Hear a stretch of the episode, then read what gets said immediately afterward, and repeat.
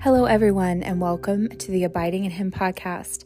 This is Christina, and I'm so glad you're here as we journey through the book of the Bible together Genesis through Revelation, Monday through Friday.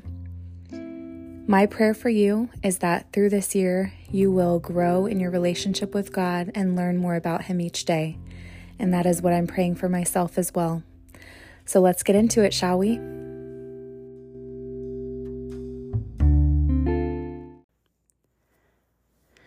Ecclesiastes chapter 8 in the New Living Translation. How wonderful to be wise, to analyze and interpret things. Wisdom lights up a person's face, softening its harshness. Obedience to the king. Obey the king since you vowed to God that you would. Don't try to avoid doing your duty, and don't stand with those who plot evil, for the king can do whatever he wants. His command is backed by great power. No one can resist or question it. Those who obey him will not be punished. Those who are wise will find a time and a way to do what is right. For there is a time and a way for everything, even when a person is in trouble. Indeed, how can people avoid what they don't know is going to happen? None of us can hold back our spirit from departing. None of us has the power to prevent the day of our death. There is no escaping that obligation, that dark battle. And in the face of death, wickedness will certainly not rescue the wicked the wicked and the righteous. I have thought deeply about all that goes on here under the sun, where people have the power to hurt each other. I have seen wicked people buried with honor, yet they were the very ones who frequented the temple and are now praised in the same city where they committed their crimes. This too is meaningless. When a crime is not punished quickly, people feel it is safe to do wrong. But even though a person sins a hundred times and still lives a long time, I know that those who fear God will be better off. The wicked will not prosper, for they do not fear God. Their days will never grow long like the evening shadows. And this is not all that is meaningless in our world. In this life, good people are often treated as though they were wicked, and wicked people are often treated as though they were good. This is so meaningless. So I recommend having fun because there is nothing better for people in this world than to eat, drink, and enjoy life. That way they will experience some happiness along with all the hard work God gives them under the sun. In my search for wisdom and in my observation of people's burdens here on earth, I discovered that there is ceaseless activity day and night. I realized that no one can discover everything God is doing under the sun. Not even the wisest people discover everything, no matter what they claim. Ecclesiastes chapter 9 Death comes to all. This too I carefully explored. Even though the actions of godly and wise people are in God's hands, no one knows whether God will show them favor. The same destiny ultimately awaits everyone, whether righteous or wicked, good or bad, ceremonially clean or unclean, religious or irreligious. Good people receive the same treatment as sinners, and people who make promises to God are treated like people who don't. It seems so wrong that everyone under the sun suffers the same fate. Already twisted by evil, people choose their own mad course, for they have no hope. There is nothing ahead but death anyway. There is hope only for the living. As they say, it's better to be a live dog than a dead lion. The living at least know they will die, but the dead know nothing. They have no further reward, nor are they remembered. Whatever they did in their lifetime, loving, hating, envying, is all long gone. They no longer play a part in anything here on earth. So go ahead, eat your food with joy, and drink your wine with a happy heart, for God approves of this. Wear fine clothes with a splash of cologne. Live happily with the woman you love through all the meaningless days of life that God has given you under the sun. The wife God gives you is your reward for all your earthly toil. Whatever you do, do well, for when you go to the grave, there will be no work or planning or knowledge or wisdom. I have observed something else under the sun. The fastest runner doesn't always win the race, and the strongest warrior doesn't always win the battle. The wise sometimes go hungry, and the skillful are not necessarily wealthy. And those who are educated don't always lead successful lives. It is all decided by chance, by being in the right place at the right time. People can never predict when hard times might come. Like fish in a net or birds in a trap, people are caught by sudden tragedy. Thoughts on wisdom and folly. Here's another bit of wisdom that has impressed me as I have watched the way our world works. There was a small town with only a few people, and a great king came with his army and besieged it. A poor wise man knew how to save the town, and so it was rescued. But afterward, no one thought to thank him. So even though wisdom is better than strength, those who are wise will be despised if they are poor. What they say will not be appreciated for long. Better to hear the quiet words of a wise person than the shouts of a foolish king. Better to have wisdom than weapons of war, but one sinner can destroy much that is good. Ecclesiastes chapter 10. As dead flies cause even a bottle of perfume to stink, so a little foolishness spoils great wisdom and honor. A wise person chooses the right road, a fool takes the wrong one. You can identify fools just by the way they walk down the street. If your boss is angry at you, don't quit. A quiet spirit can overcome even great mistakes. The ironies of life. There is another evil I have seen under the sun Kings and rulers make a grave mistake when they give great authority to foolish people and low positions to people of proven worth. I have even seen servants riding horseback like princes and princes walking like servants. When you dig a well, you might fall in. When you demolish an old wall, you could be bitten by a snake.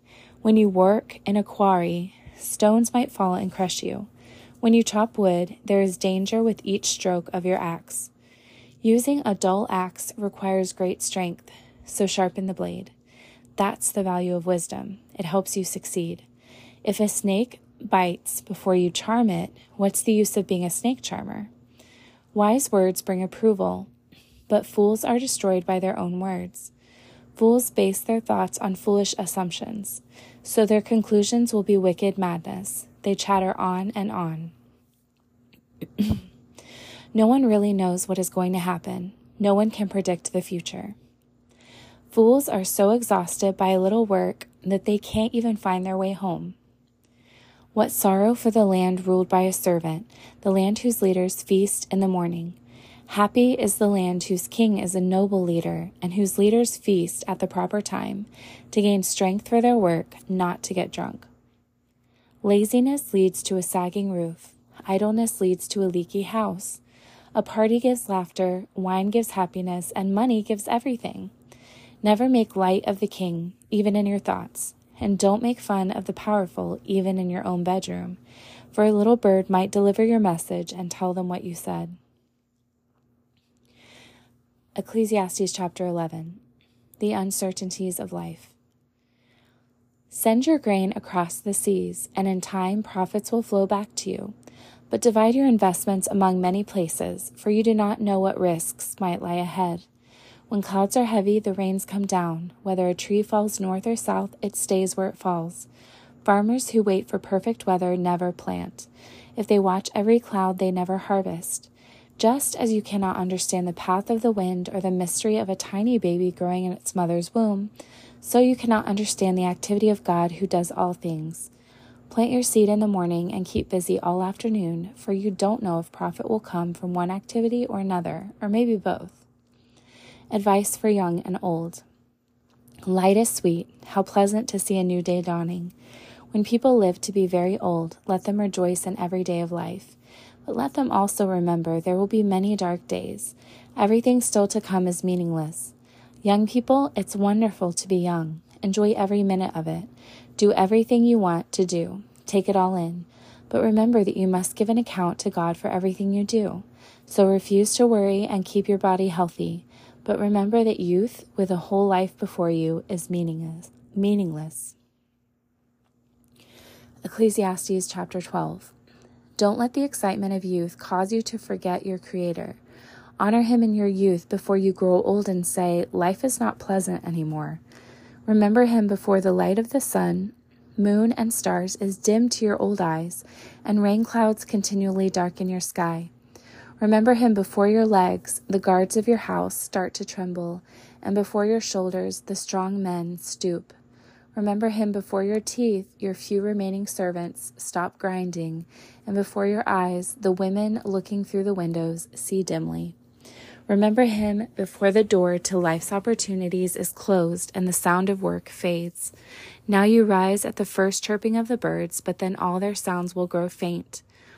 Remember him before you become fearful of falling and worry about danger in the streets, before your hair turns white like an almond tree in bloom, and you drag along without energy like a dying grasshopper, and the caperberry no longer inspires sexual desire. Remember him before you near the grave, your everlasting home, when the mourners will weep at your funeral. Yes, remember your Creator now, while you are young, before the silver cord of life snaps and the golden bowl is broken. Don't wait until the water jar is smashed at the spring and the pulley is broken at the well, for then the dust will return to the earth and the spirit will return to God who gave it. Concluding thoughts about the teacher. Everything is meaningless, says the teacher, completely meaningless. Keep this in mind. The teacher was considered wise, and he taught the people everything he knew. He listened carefully to many proverbs, studying and classifying them. The teacher sought to find just the right words to express truths clearly. The words of the wise are like cattle prods, painful but helpful. Their collected sayings are like a nail studded stick with which a shepherd drives the sheep. But, my child, let me give you some further advice. Be careful, for writing books is endless and much study wears you out. That's the whole story. Here now is my final conclusion. Fear God and obey his commands, for this is everyone's duty. God will judge us for everything we do, including every secret thing, whether good or bad. 1 Kings chapter 10 in the New Living Translation. Visit of the Queen of Sheba. When the Queen of Sheba heard of Solomon's fame, which brought honor to the name of the Lord, she came to test him with hard questions. She arrived in Jerusalem with a large group of attendants and a great caravan of camels loaded with spices, large quantities of gold, and precious jewels. When she met with Solomon, she talked with him about everything she had on her mind. Solomon had answers for all her questions. Nothing was too hard for the king to explain to her. When the Queen of Sheba realized how very wise Solomon was, and when she saw that the palace he had built, she was overwhelmed. She was also amazed at the food on his tables, the organization of his officials and their splendid clothing, the cupbearers, the burnt offerings Solomon made at the temple of the Lord. She exclaimed to the king, Everything I heard in my country about your achievements and wisdom is true. I didn't believe what was said until I arrived here and saw it with my own eyes. In fact, I have not heard the half of it. Your wisdom and prosperity are far beyond what I was told. How happy your people must be. What a privilege for your officials to stand here day after day, listening to your wisdom. Praise the Lord your God, who delights in you and has placed you on the throne of Israel. Because of the Lord's eternal love for Israel, he has made you king so you can rule with justice and righteousness. Then she gave the king a gift of 9,000 pounds of gold great quantities of spices, and precious jewels. Never again were so many spices brought in as those the Queen of Sheba gave to King Solomon. In addition, Hiram's ships brought gold from Ophir, and they also brought rich cargoes of red sandalwood and precious jewels.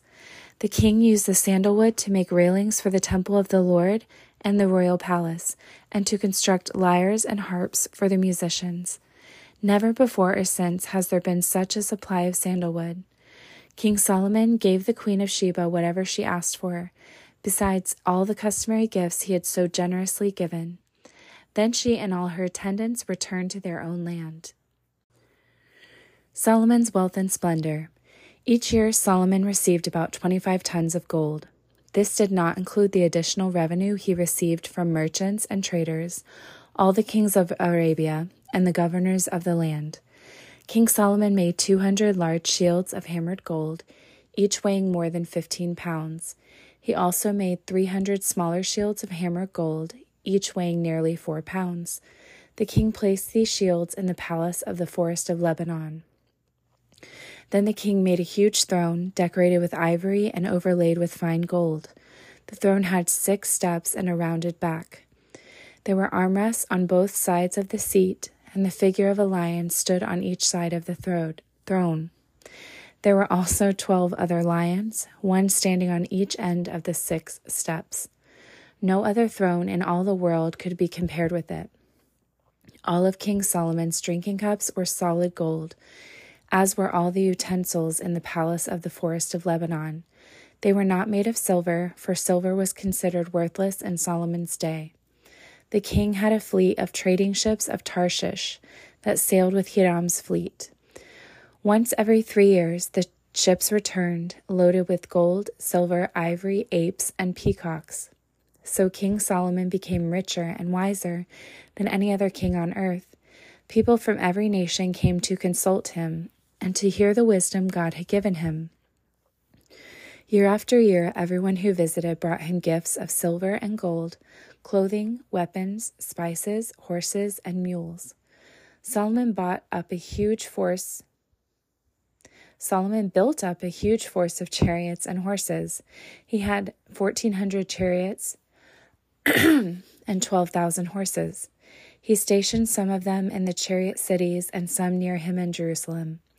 The king made silver as plentiful in Jerusalem as stone, and valuable cedar timber was as common as the sycamore fig trees that grew in the foothills of Judah.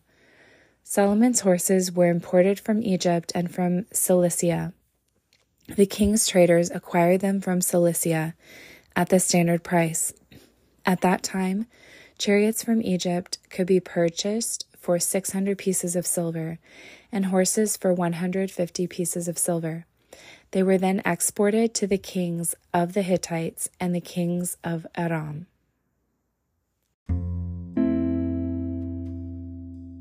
Thank you guys for sticking around. As always, this is Christina with the Abiding in Him podcast, and I can't wait to see you back here tomorrow to see what God has in store for us. Have a wonderful day.